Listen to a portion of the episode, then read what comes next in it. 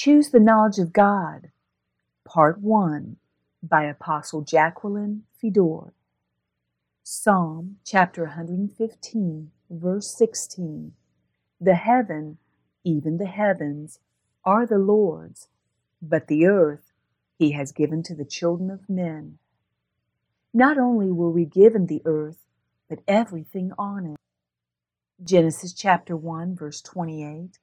Then God blessed them and God said to them, Be fruitful and multiply, fill the earth and subdue it, have dominion over the fish of the sea, over the birds of the air, and over every living thing that moves on the earth. God also planted a garden, a beautiful paradise for man, called Eden, that had everything Adam and Eve needed for a perfect existence. All was very good no sickness, pain, sorrow, or death. Only eternal happiness was intended for God's little family. The resources of the earth were readily available for us to use to build a perfect kingdom, and we had eternity to enjoy the work of our hands. Nothing could limit us.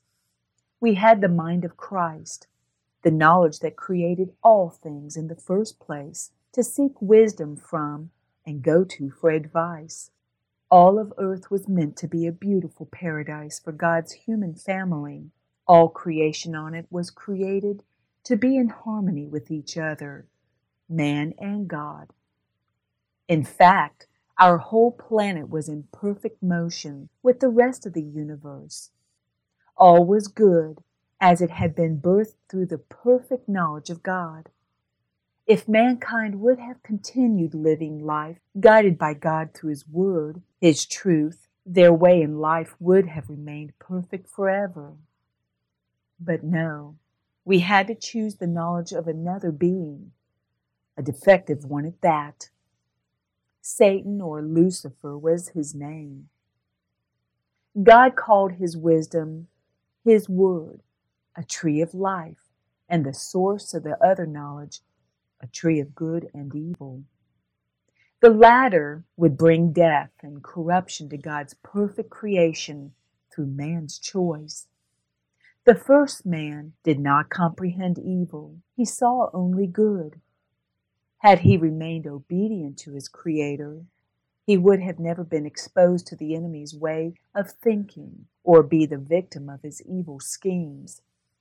Sin was not even visible to the first pair before their fall, and so their lives reflected only the goodness of God's image and ways.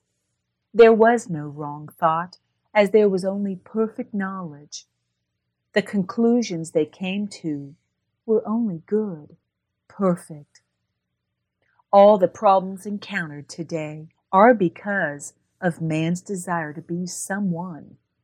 Man sought advice from this lawless being who was in rebellion and direct opposition to God because he actually wanted to operate through what the deceptive enemy told him was his own wisdom or knowledge. Man wanted and still wants to be wise on their own, not having to share their success with anyone. They want to be like God, self sufficient, self existing. They wish to be looked upon with admiration by others, and exalted for their intellect and talents. Genesis chapter 3, verses 5 and 6 reveals to us the lie of all lies, and sadly, all of mankind has fallen for it. For God knows that in the day you eat of it, the knowledge of the tree of good and evil, your eyes will be opened, and you will be like God, this is the lie of all lies, knowing good and evil. At this point, their eyes were open to sin. So when the woman saw that the tree was good for food, that it was pleasant to the eyes, Satan was beautiful, an angel of light, and a tree desirable to make one wise. Lie number two. She took of its fruit and ate. She also gave to her husband with her, and he ate. The same lies are being fed to us today by the same crafty being. Knowledge is like an umbilical cord. Through it comes life or death, depending on the source we are bound to. Our minds were created to retain memory like a bank that stores all that is put into it. When faced with making decisions, we draw from what is stored into our memory banks. Our actions are therefore based on what we've been fed, lies or truth. It would be wonderful if our minds could be scrubbed clean of all the past tainted knowledge, all data gathered from the world, and it be replaced by God's wisdom. Then our thoughts would be God's thoughts, and our ways God's ways. We would be in union with Him and in one accord with all that is perfect. As situations arose, we would always handle them the correct way and be successful. But no, man goes to all measures to acquire the knowledge of the tree of good and evil. We run to the best colleges, clinics, seminars, etc., that we can expose ourselves to in the systems of the world. Let us look at God's thoughts on our efforts. 1 Corinthians chapter 3 verses 18 through 20. Let no one deceive himself. If anyone among you seems to be wise in this age, let him become a fool, that he may become wise. For the wisdom of this world is foolishness with God. For it is written, He catches the wise in their own craftiness. And again, the Lord knows the thoughts of the wise, that they are futile. So, in other words, all Eve gleaned from the tree of good and evil led to death, corruption, and decay. And for some strange reason, man is still avidly seeking this knowledge today. They surf all kinds of websites, watch TV, read worldly magazines, labor over textbooks, etc., all to be well informed. You see, we can reason, but only based on what we know. We can exercise our will as we please, but the accuracy of our actions and decisions depends on the source of knowledge in our minds. Satan's knowledge is based on the fleshly things of this world and how to exist in his culture. God's wisdom is based on the knowledge of His Son, His covenants, the laws written on our hearts and minds. He defines through Scripture a plan for His culture, a society in line with His kingdom and will. Here again, Scripture gives us good advice. Romans chapter 8, verses 6 through 8. For to be carnally minded is death but to be spiritually minded is life and peace. Because the carnal mind is enmity against God, for it is not subject to the law of God, nor indeed can be. It is tapped into the lawless tree of good and evil. So then, those who are in the flesh cannot please God. Those with carnal minds, filled with worldly knowledge, love the world Satan has developed and lawlessly care nothing about God's kingdom? Are they even familiar with the words in Revelation chapter 22, verse 14? I doubt it. Blessed are those who do his commandments, that they may have the right to the tree of life and may enter through the gates into the city. There are many people today that sadly fit into the above scriptures because they load their minds with knowledge from carnal man's intellect. But at the same time, God's family is also growing.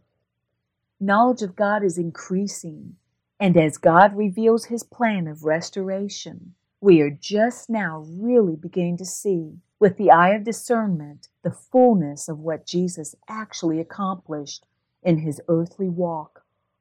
There is so much more information than what the church has taught that is being released for these end times.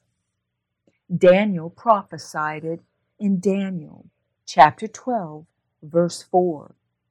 But you, Daniel, shut up the words and seal the book until the time of the end. Many shall run to and fro, and knowledge shall increase. In fact, man is about to be brought full circle back to his beginnings, as prophesied in Isaiah chapter 11, verses 6 through 9. The wolf also shall dwell with the lamb, the leopard shall lie down with the young goat, the calf and the young lion, and the fatling together, and a little child shall lead them.